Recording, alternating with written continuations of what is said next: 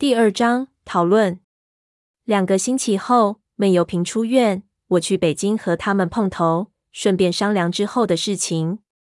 回来之后，我最棘手的事情就是如何处理三叔留下的烂摊子。我这一年来的事情，虽然轰轰烈烈，却都是在暗中进行，家里人完全不知道我这边发生的巨变。三叔如今是真正的下落不明，可能永远不会出现。这边的事情如何解释是一回事，另一面就是闷油瓶。如今他真的变成了拖油瓶，随着他意识的恢复，我必须面临如何和他重新认识的问题。他没有亲人，在这世上干干净净，也不知道老窝在哪里。问了不少人，什么消息也没有。正如他自己所说，他几乎和这个世界没有一点联系。他的随身行李全部丢在盆地里，没钱没任何证件，这时候放任他不管，恐怕他只有去路边当流浪汉。胖子混得相当不错，在琉璃厂也开了堂口。我们在他的新店里碰头，几个月不见，闷油瓶已经恢复了之前的气色，除了眉宇间对这个世界的陌生，其他倒是给我熟悉的感觉，这让我多少有点心宽。见到他的时候，他靠在窗口，也没有看我，眼神如镜，淡得比以前更甚，好比心思已经根本不存在于人世之间。我先说了点客套话，他毫无反应，就问胖子他的情况如何，医生是怎么说的。胖子摇头，不就是那样，据说是回忆起一些片段来，医生说是受了强烈的刺激的精神刺激才有可能好转，不然每天炖猪脑都没用。我叹了口气，也不知道在那陨石之内，在最后时刻到底发生了什么，能让他变成这个样子。你有什么打算没？说了点无聊的，胖子就问我，我这儿就40多个平方，可实在局促，你要让他住在这里，我连相好都不敢找，别人一看我藏着个小白脸，还以为你胖爷我是兔儿爷。你这人真没良心，人家可是不止一次救过咱的命，你担心这不靠谱的干啥？我没好气道。他又不住你那儿，你当然站着说话不喊疼。你要我出钱给小哥找个房子，那咱是一句话，他要住4合院我都给他拿下，和我住一起就不行，这和救命不救命没关系。胖子道，你看要不这样，我掏钱租房子，你掏钱找保姆，咱们把他安顿在这附近，给他好吃好喝，没事周末过去探望一下。你这他娘的整得好像金屋藏娇一样，我道。他又不是傻子，你得问问他自己的想法。于是胖子便看向闷油瓶，小哥，你自己说怎么着吧，今后有什么打算？闷油瓶闭了闭眼睛，似乎在思考，隔了很久才道，我想到处去走走。我道，走走？到哪儿去走走？有目的地吗？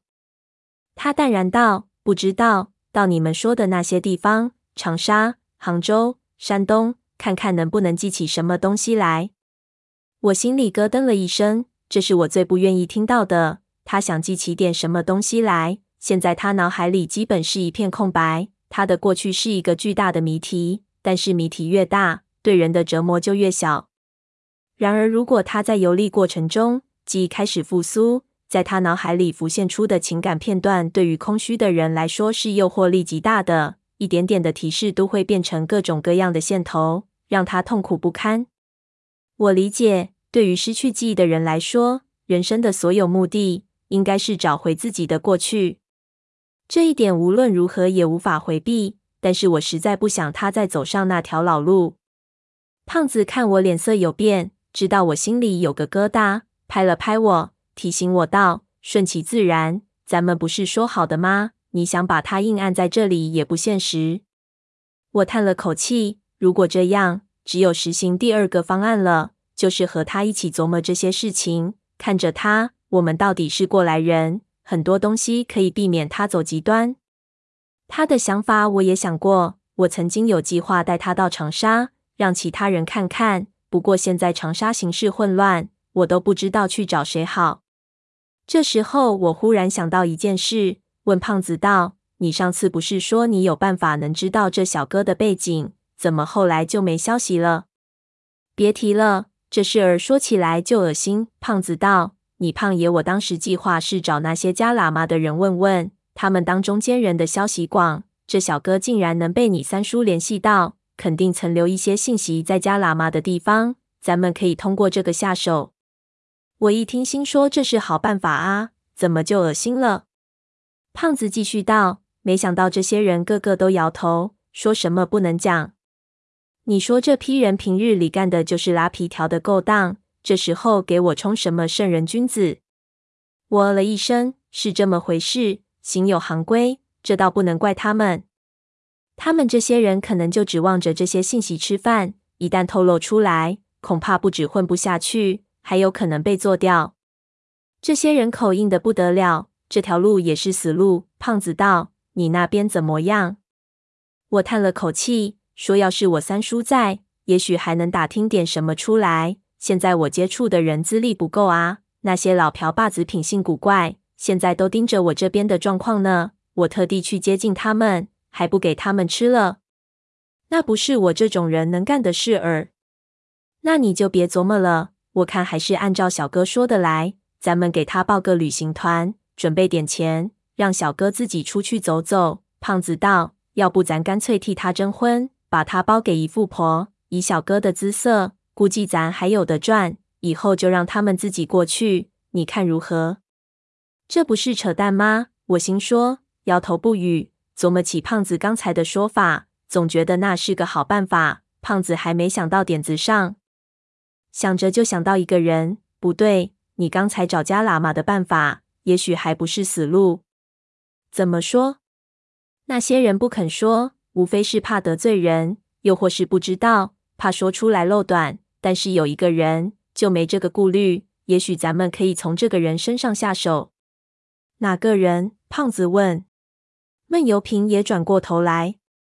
去长白山的那次，替我三叔加喇嘛的，是一个叫楚哥的人，你还记得吗？你是说那个光头？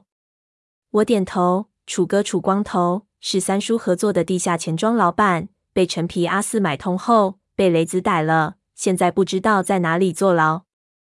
他联系了闷油瓶和胖子，肯定知道他们的信息，而且他现在身在牢房，也没什么顾虑，只是不知道怎么找到他，还有怎么让他开口。毕竟他说也没顾虑，但是不说也没顾虑。胖子一击掌，哎呀，还真是。点头理解了我的想法，道：“这我倒没想到，不过……咱要是去找他，他把我们举报了怎么办？这种人精明得很，他手里信息很多，他要是有心吐出来，长沙一片道。他忍着没说，就是因为知道不说才对自己有利。”我道：“他现在落难，求人的地方很多，我看套出话来不难。”说着心里已经知道应该怎么办了。其他事情不能麻烦潘子，这事倒是不敏感，可以托他去问问情况。这就决定还是帮闷油瓶查吧，我们插手好过他到处乱跑。不过这事情我没法一个人干，我这边没事的要命，而且局势混乱，让闷油瓶跟着我到处跑肯定不行。他那种人我又治不住，万一他突然想起什么来，突然又溜了，我去哪儿撞墙都不知道，得拖胖子下水。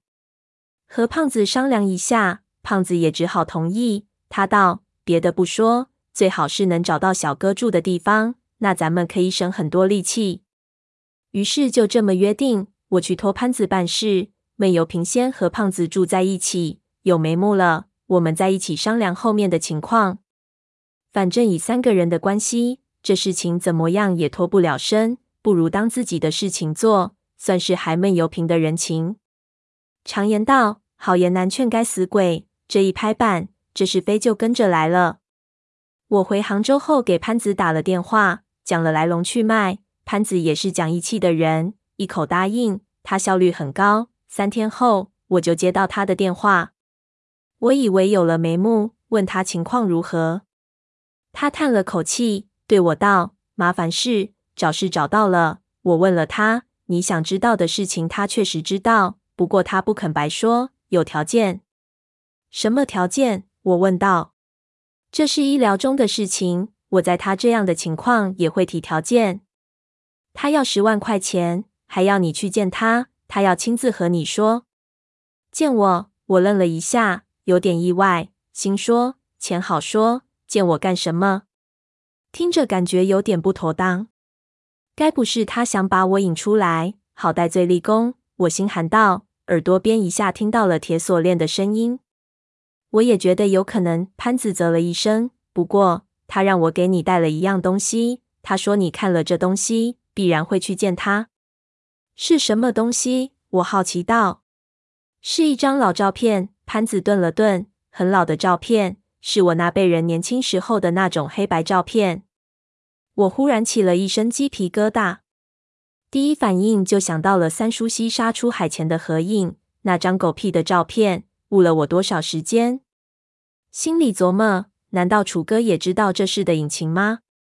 不过他现在用这件事情来谈条件，未免有些晚了。想着问道：“上面拍的是什么？”潘子嗯了半天，道：“我不敢肯定，感觉上那拍的应该是一个鬼。”